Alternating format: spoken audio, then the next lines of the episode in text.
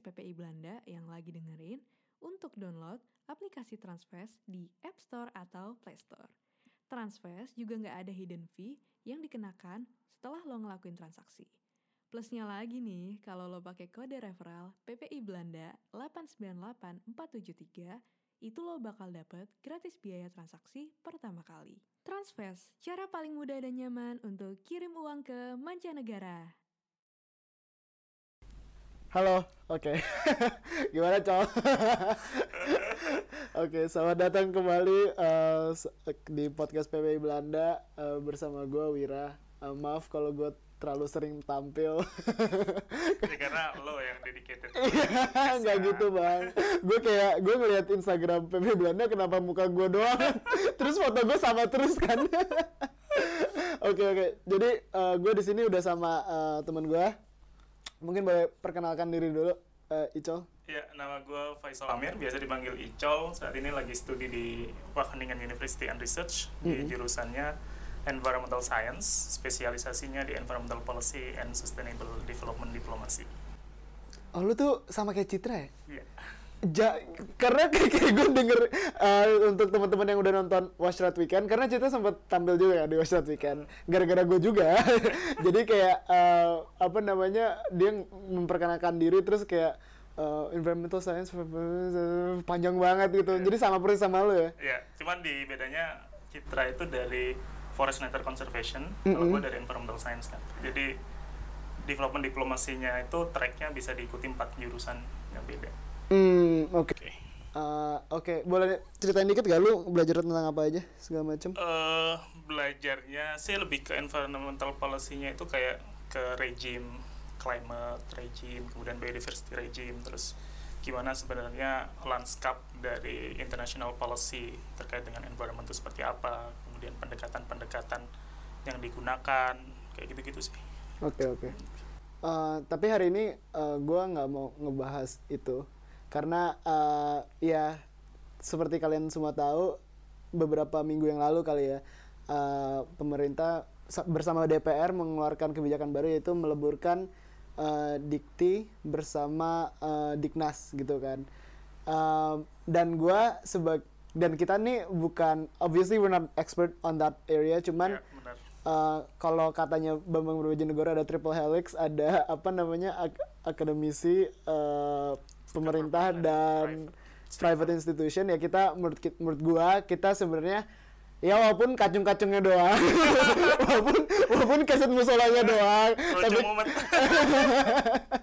tapi kan tetap tetap termasuk gitu loh. Eh, ya walaupun walaupun kita nggak nggak megang stake apa-apa cuman eh, I think we can consider ourselves as pelaksana lah atau Yeah. ya ya walaupun People who involved in that area. in that area aja sebenarnya gitu dan kita bukan expert gitu menurut lu gimana cowok kayak first hand lu ngeliatnya gimana Eh, is this a good thing or a bad thing in general atau menurut lu ada kayak a catch kayak perbedaan dikit gitu uh, I would say ini jadi kalau dilihat dari kacamata public policy-nya ya, Mm-mm. uh, ini jadi kayak semacam kemunduran quote Kem- quote ya, Mm. karena kita bicara soal uh, keberpihakan atau komitmen pemerintah atau negara dalam hal ini Indonesia, tentu ketika riset itu menjadi satu kementerian sendiri hmm. dengan dikti waktu itu, itu akan bargaining power-nya akan lebih gede.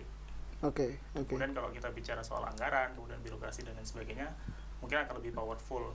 Kemudian dibandingkan ketika hari ini eh, akan masuk lagi ke Diknas Mendikbud. Mendikbud sorry ya Mendikbud Mendikbud itu sih yang gue lihat. Cuman gue juga paham eh, arahnya pengennya semuanya integrated gitu. iya iya ngerti ngerti ngerti cuman ya eh, walaupun belum tentu terapannya belum tentu seperti itu ya. Karena tergantung tergantung men- menteri Keu- keuangannya gitu mau ngasih duit berapa ke daerah riset ini gitu kan. Bukan cuma soal dana juga sih, cuman Hmm. ini lebih ke wewenangnya, kemudian eh, birokrasi prosesnya, oh gitu ya? Terus kemudian iklim-iklim riset yang sudah ada sekarang tuh mau bagaimana. Karena kan yang gue lihat eh, itu kan B, BRIN ini kan badan Riset Indonesia. inovasi Hmm. nasional itu kan dia akan meleburkan banyak lembaga Hmm. LIPI kemudian BPPT hmm.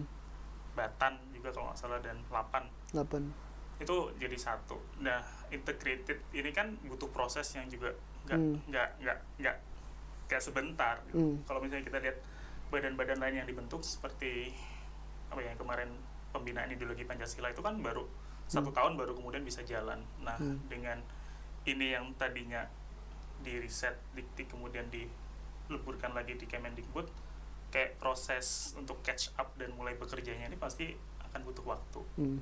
Hmm. hmm. menurut gue itu sih Oke oke. Kalau gue sih ngelihatnya, em, gue nggak ngerti sistem pemerintahan. Mungkin lu yang jauh lebih be- belajar ya. Cuman kalau gue ngelihatnya eh, dikti dimasukin ke Diknas, harapan gue paling tinggi adalah supaya teman-teman yang dari jenjang awal juga udah ngerti like eh, scientific process gitu, yang yang yang yang digunakan eh, di dikti segala macam di pendidikan tinggi gitu. Ya itu mah ya walaupun itu cuma apa abstrak banget ya kayak nggak ada. Kalau ditanyain terus ap- ap- apa bentuk fisiknya ya gue nggak tahu. Jujur gue nggak tahu.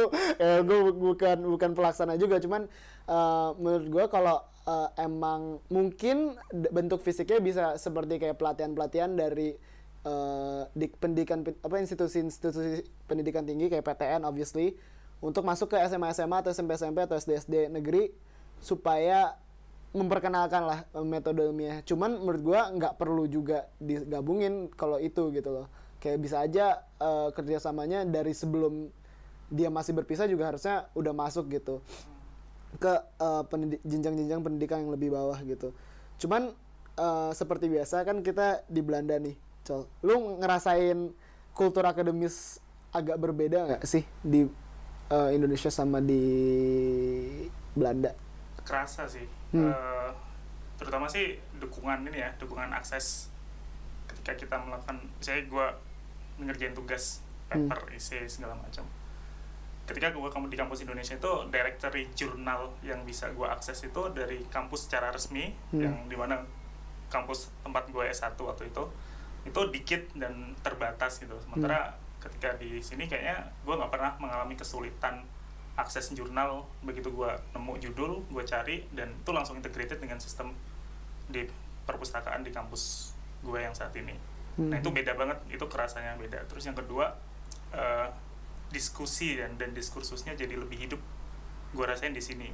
Hmm. dan egaliter antara misalnya dosen dan mahasiswa. Kayak misalnya pengalaman gue kemarin eh, approach terkait dengan eh, ide riset untuk tesis misalnya. Gue approach salah satu profesor di sini dan dia sangat terbuka terhadap eh, ide-ide apa pun. Jadi Hmm. kayak kita ngobrol ide lu apa dia nanya idemu apa? Kemudian gue waktu itu nge- ngejelasin eh, kayak gini kayak gini kayak gini. Kemudian dia ngasih feedback yang sangat broad dan kemudian bukan broad sih I mean eh, insightful lah.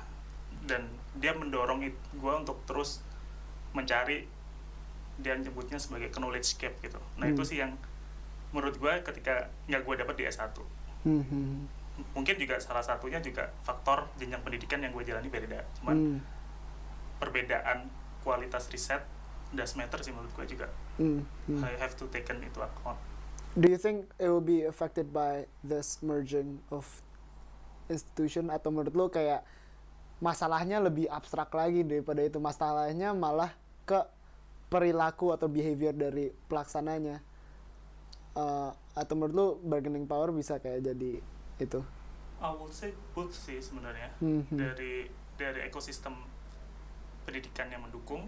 Kemudian juga dari behavior atau analytical what do you say scientific temper Nah, scientific jadi temper. lebih lebih kerasa Hmm. dengan orang-orang yang di sini gitu Oke oke.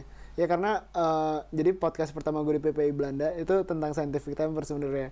Eh, jadi gue tuh udah pernah ngebahas ini sebelumnya. Cuman eh, nggak apa-apa lah dibahas lagi supaya ada supaya ada uploadan gitu. supaya supaya gue nggak kena SP surat peringatan.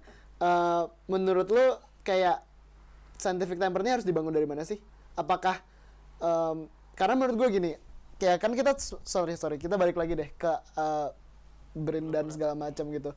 Kayak menurut gue em, tentu dana riset Indonesia masih rendah banget kan. Kayak even uh, Bambro juga ngomong um, GERD itu kayak gross expenditure on re- research and development itu sangat rendah kayak 0, something Korea 0,3 Israel 0, 0,4 gitu kan.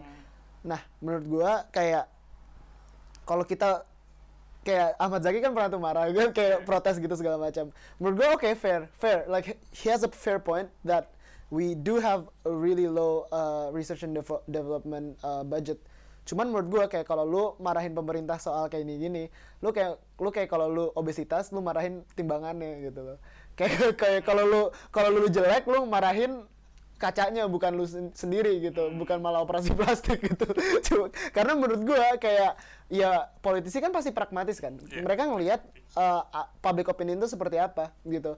Dan mere- yang mereka butuhkan adalah suara gitu. Makanya uh, semua kebijakan mereka pasti mendukung kepentingan konstituennya. Dan jarang banget tuh ya konstituennya yang emang pelaksana akademis atau pelaksana research and development gitu kan. Eh, nah makanya menurut gua karena itu kalau emang kita mau meningkatkan kualitas atau kuantitas riset nasional yang harus dibangun tuh scientific tempernya gitu. Bahwa masyarakat Indonesia in general lebih peduli soal research and development supaya kuping para elit ini tuh panas gitu loh. Kayak mereka nyadar bahwa ini tuh bisa ngebawa kita suara bisa ngebawa suara untuk eh, kita nanti misalnya bisa dua- menjual lah. bisa ya satu isu yang bisa dijual di 2024 atau kelipatan-kelipatan lima tahun selanjutnya.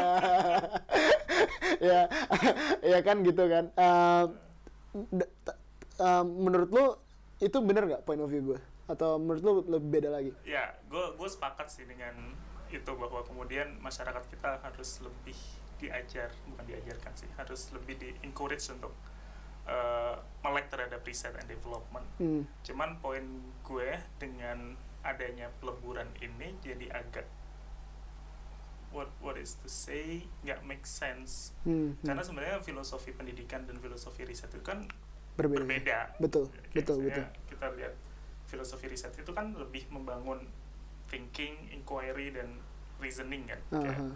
Lu menemukan masalah, kemudian lu mencoba untuk menyelesaikan masalah itu lewat inovasi yang akhirnya lu cari tahu lewat riset gitu kan. Hmm. Nah, sementara kayak pendidikan itu lebih ke karakter, Hmm. terus kemudian desire dan kemudian pembentukan habit kayak Hmm. gitu. karena pendidikan ya bukan kementerian Iya. pelajaran ya. Nah, betul betul betul betul jadi kayak dan lagi kan ini jadinya akhirnya kementeriannya jadi sangat besar kan Betul. dari ngurusin PAUD kemudian sampai lu ngurusin riset belum lagi ya kebudayaan. Tari tarian wayang-wayang Iya, orang itu aduh. lumayan besar sih. Gue ngebayangin mas menteri pusing nanti Iya. dia. Eh, tapi kan dia udah biasa kayak yang tadi lu Oh, iya. ngomong. Dia kan emang CEO super app bro. Emang emang emang emang emang broad gitu orangnya. Mulai dari tukang pijit tukang pos ya kan? Jadi ada tukang bakso lewat. Enggak enggak enggak. Tenang tenang. Itu paling om gua enggak enggak enggak. bercanda bercanda. Eh, ya maksudnya kayak emang emang emang doi demen nih yang berat berat gitu. Cuman kayak ya em, tadi dari mana sih? Gue kenapa gue jadi lupa. App, em, yang lu bilang beda em, apa namanya? Filosofi. Filosofinya gitu ya. Eh, t- tapi apakah untuk yang tadi menaikkan scientific temper itu apakah harus dirubah filosofi pendidikan kita agar me, apa namanya mengakomodasi eh, kebutuhan riset atau apa pun?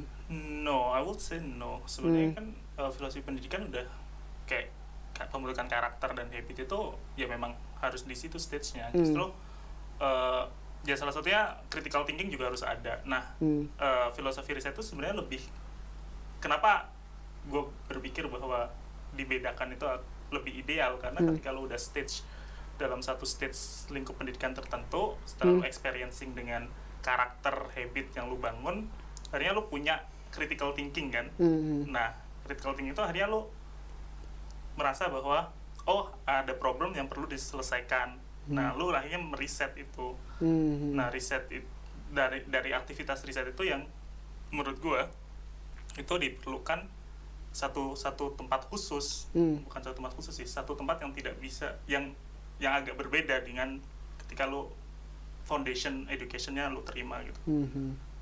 kayak gitu sih. Oke oke. Eh, dan oke itu ngerti sih gue dan tapi gue sendiri gue personally gue nggak nggak pernah tuh mengenyam pendidikan nasional kurikulum nasional Hmm. gitu kan Eh, sementara lu eh, yang tadi lu, lu lahir dan tinggal dan besar di Pasuruan Jawa Timur Hmm, gitu di eh, SMA negeri satu Pasuruan. SMA negeri satu Pasuruan. Jadi sekolah Anak sekolah negara ya? anak negara. Sudah- sampai sampai SMA sampai kuliah. Iya, sampai bener. kuliah PTN baru sekarang. Sekarang juga dibiayain negara anda di sini. Jadi anda jangan mengkritik-kritik pemerintah anda. Nanti tidak dibiayain lagi. Makan nanti bang cuman kayak pengalaman lu ya gue sih sekolah inter ya. Jadi eh, sebenarnya gue juga nggak fair banget kalau gue ngomong soal ini seolah-olah gue tahu apa situasi pendidikan Indonesia gitu Eh, lu lu sendiri dan dan menurut gue kayak lu akan membawa perspektif yang beda dari teman-teman gue yang sekolah negeri karena sekolah negeri teman-teman gue ya SMA 70, SMA 6, SMA 8 Jakarta gitu. Sementara lu SMA 1 Pasuruan gitu. Eh kepikiran nggak sih atau em, mungkin kebangun nggak sih scientific temper itu di daerah-daerah yang lebih di luar ya back then di zaman zaman gue sekolah ya Jahiliyah. yang masih bisa gue ingat SD itu gue inget apa ya berantem mulu gue inget. Main layangan gitu ya. Main SMP lah SMP Ah. dan SMA itu gue bisa bilang kayak gue jadi kayak nerima aja karena Mm-mm. sistem pendidikan saat itu zaman gue ya Mm. gue di 2000-an awal. Enggak nih enggak 2000-an awal 2000-an tengah. Jadi lu umur berapa sih itu jadi kayak ya udah eh, datang kemudian guru eh, ngasih Hmm. ngasih pelajaran tematik di setiap pertemuannya kemudian ngasih tugas yang beda dengan itu. Bahkan yang bisa gue ingat kayaknya gue baru merasakan ada kerja kelompok itu ketika SMA mungkin ya Hmm. yang literally konten ya secara konten kita nulis bareng sesuatu mengerjakan proyek bareng bersama itu ya pas SMA Hmm, hmm. padahal eh, menurut gue itu jadi salah satu wahana untuk kemudian mem- mem- membangun salah satu aspek mungkin walaupun nggak gede untuk membangun scientific temper itu Hmm. Eh, tapi nggak nggak pernah kepikiran tuh kayak jadi researcher gitu atau waktu itu enggak pas SMA enggak ya enggak baru mungkin di kuliah jadi gue senang riset itu ketika mulai kenal dengan metodologi ilmiah gitu-gitu. Eh, tapi menurut lu kayak lu kan pasti punya kolik eh, orang Belanda kan.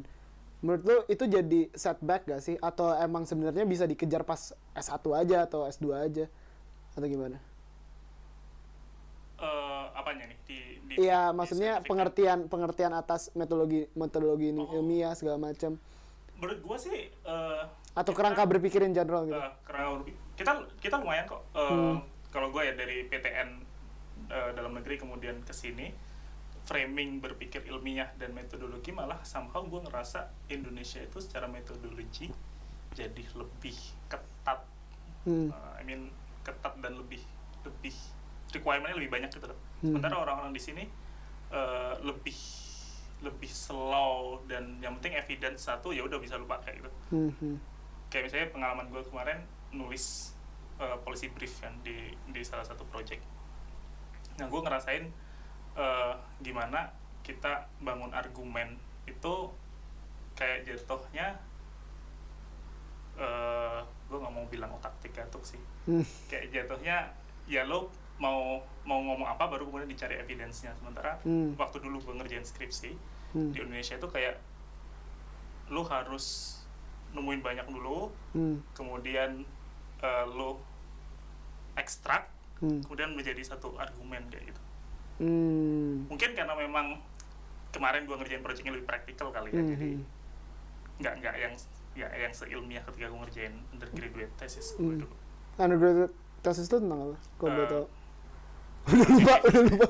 ingat iya. Sub- subjective well-being eh, Apa tuh? subjective well-being jadi kayak gue mengkonstruksi well-being komunitas adat di Sumba Nusa ah. Tenggara Timur yang beda dengan konstruksi kesejahteraan negara Hmm, oke oke oke. Tapi berarti dulu kualitatif ya? kualitatif banget gue Kal- mainnya kualitatif Ska- sa- sekarang? sampai sekarang gue bisa cari, cari aman berarti disuruh SPSS kagak bisa nih. Gak inget lagi.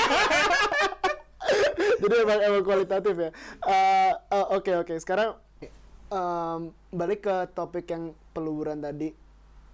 Menurut lu kan ta- dari interviewnya Bang Bro juga gua gua, gua semua referensinya dari situ karena gua nggak nggak deep research juga di sini. Gua cuman cuman baru ngeriset sekali terus kayak tiba-tiba dipesan sama Jokris wir bikin podcast. Oke oke boleh dah.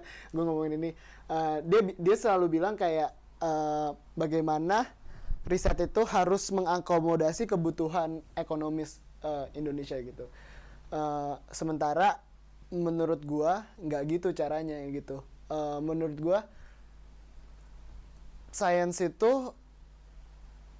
ro- lebih romantis daripada eh, pra- praktis gitu menurut Hmm, gua gua ya. kalimat sains itu lebih romantis. Eh, sains itu romantis banget cuy. Sains itu sangat romantis menurut gua. Karena menurut gua kayak eh, salah satu buku favorit gua namanya eh, Letters to Young Scientist gitu. Hmm. Eh, yang yang yang yang bikin tuh E.O. Wilson jadi dia tuh eh, seor- seorang em, biologist dari University of Arizona cuman dia nantinya pindah ke Harvard segala macam Hmm.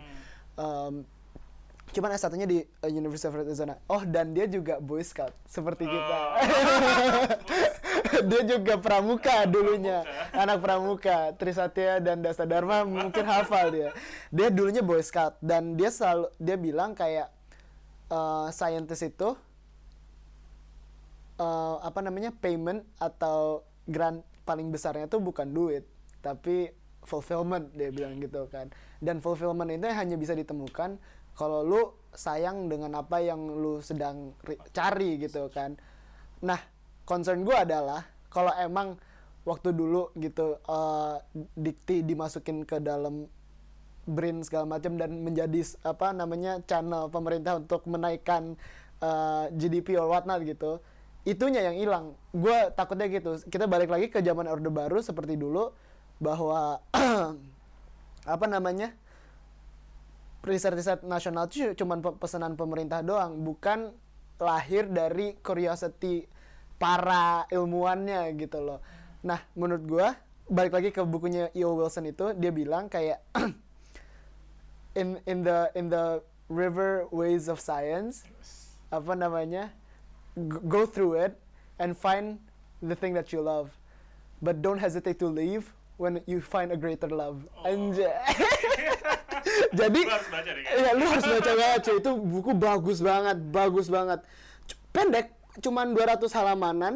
Terus eh, bu 200 halaman tapi A5 terus kecil itu spacingnya juga gede. Jadi sebenarnya nggak panjang-panjang amat. Dan itu personal gitu. Dia kayak ngobrol sama lu kayak Kayak catatan kayak tadi ya, catatan, catatan iya ya. karena dia udah tua kan bentar lagi kayak tinggal hitung hari dia sendiri ngakuin gitu gue udah tua banget jadi ini sebenarnya eh, apa namanya eh, pesan-pesan gue pengalaman gue dia bilang gitu kan ya eh, nah takutnya gue para saintis para saintis ini para ilmuwan ilmuwan ini kalau waktu itu menjadi sebuah badan litbang doang gitu eh, penelitian dan pengembangan mereka nggak punya kebebasan untuk mencari the greater love gitu. Ngerti gak sih lo Iya, iya. karena karena gue personally gue dulu pas pertama kali masuk biologi gue pengen bioteknologi gitu.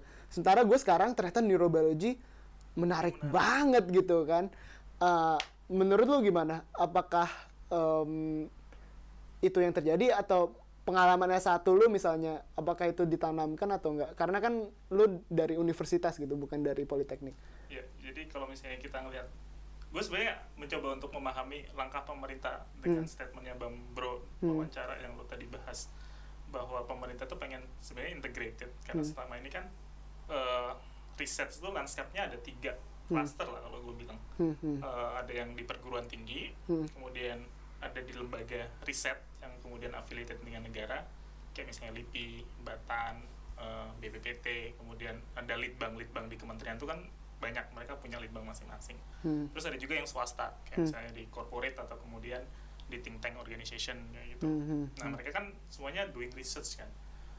Nah eh, yang gue baca dari pemerintah ini pengennya dia integrated itu sehingga dia bisa lebih steering bukan steering sih Hmm. apa nyebutnya bis- bisa nggak ada redundant misalnya redundant research Mhm. kemudian lebih bisa jauh lebih produktif Hmm. dan lebih inovatif yang mendorong industri nah cuman yang gue nggak sepakat adalah eh, mereka terlalu fokus kepada inovasi dan teknologi dalam hal riset ini akhirnya yang gue takutkan adalah mengesampingkan eh, riset-riset yang ke, ke social science misalnya Hmm, betul. Apalagi lo, lo anak social science ya. Exactly.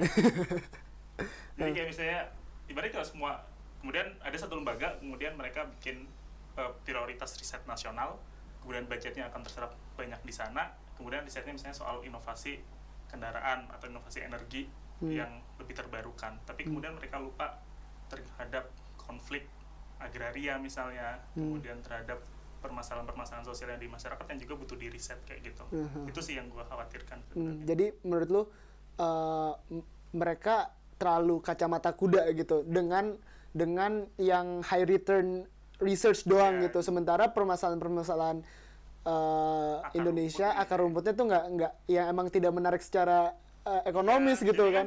Kalau lihat framing tadi kan Uh. uh, Bang Bro bilang harus inovasi ke industri jadinya seakan-akan ini nggak akan nggak akan ada apa Hmm. nggak akan ya let's say pragmatical nggak akan ada dana atau sedikit banget dana untuk scope riset-riset yang sosial gitu. Heeh. yang yang lebih mengurusi masalah-masalah yang tidak ada duitnya. Ya, Oke oke oke. Karena ya ya gue ngerti sih kayak in one hand pemerintah berusaha untuk menaikkan eh, karena kan dia emang orang eh, orang ini kan orang ekonomi dan dan dia berusaha untuk fight for the cause gitu. I think I think his intention was good. I think his intention emang dia mencari cara sebenarnya.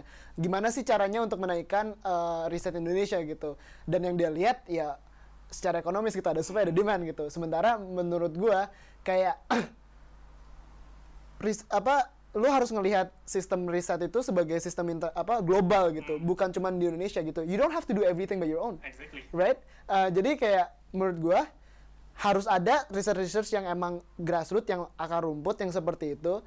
Nah, dan lu kalau mau cari apa namanya ekonomis segala macam sewa orang teknik aja menurut gua. Ya nggak sih? Emang, emang, emang itu tasknya orang engineer bukan orang so- bukan sains gitu. Dan dan um, lu harus bisa membedakan orang engineer dan orang sains gitu. Orang engineer ya mereka fokus dengan ada masalah ini seperti ini seperti ini gitu. Kalau orang sains lu kayak iya lu kayak nyelam aja. Kayak lu nyelam kan nggak belum tentu nemu apa. Tiba-tiba ada ikan pari kan ya Irwin. Ya sebenarnya kayak ada dua gitu. Ada ada ada the engineers and the scientists gitu. Engineers tugasnya itu dan engineer tuh nggak perlu duit sebegitu banyak karena mereka bisa aja literature literature research gitu dengan dengan akses ke eh, data bank yang lebih besar gitu mereka nggak harus nge-research semuanya by your own gitu dan itu yang menurut gua harus dimengerti gitu siklus riset yaitu kayak lu menemukan sesuatu lu masukin ke data bank dunia gitu kayak bukan bank dunia sorry Eh, Share- share- ya, publikasi lah. publikasi dunia, publikasi ilmiah dunia. Nah, di situ lu bisa nyari terapan gitu. Dan itu sih yang harus difokuskan lebih lanjut gitu. Oke, kita udah hampir setengah jam anjir. gak, gak, gak berasa ya. Eh, menurut lu ada, ada closing statement aja nggak dari lu? Eh, concern atau apa pun? Eh, iya, concern gue sih tadi relate terhadap apa yang Rangkum aja deh kalau gitu. ya. Kayak eh, gue ngelihat dari peleburan ini ketakutan gue ya sebagai orang sos di sosial aspek itu eh, teralienasinya riset-riset sosial yang justru sebenarnya itu dibutuhkan masyarakat dan di sekitar masyarakat tapi kemudian pemerintah fokusnya lebih ke STEM eh, science, teknologi Iya. dan engineers things. Kemudian eh, yang pengen gue state lagi tadi soal pendidikan dan riset itu punya filosofi yang berbeda Hmm. dan yang ketiga mungkin itu broad broad banget dari sat, ditaruh di satu kementerian itu akan banyak challenge dari kementerian itu sendiri dan ada possibility possibility kayak ya akhirnya goalnya nggak tercapai kemudian ada kayak power abuse mungkin Mhm. something kayak gitu Oke oke, menarik menarik menarik. Eh, mungkin sekian aja dari gua paling itu sih kayak kita harus menyadari bahwa sains tuh romantis gitu Iya. lebih dari Gua- praktis iya Gua, gua, baru denger itu. Science sains itu sains tuh romantis. sangat romantis. Kalau lu udah jatuh cinta ya kayak ya udah. yang lain tuh gak ada duit kagak ada kayak kagak ada value-nya lagi gitu. Mungkin itu aja dari gua. Eh, sekian. Gue gue lupa closing gua harus gimana. gue ntar gue closing dulu. Eh, em, segitu aja dari gua Wira dan Faisal. see you guys in the next episode of uh, Pepe Blanda podcast. Uh, see you guys next time. Bye-bye. Bye.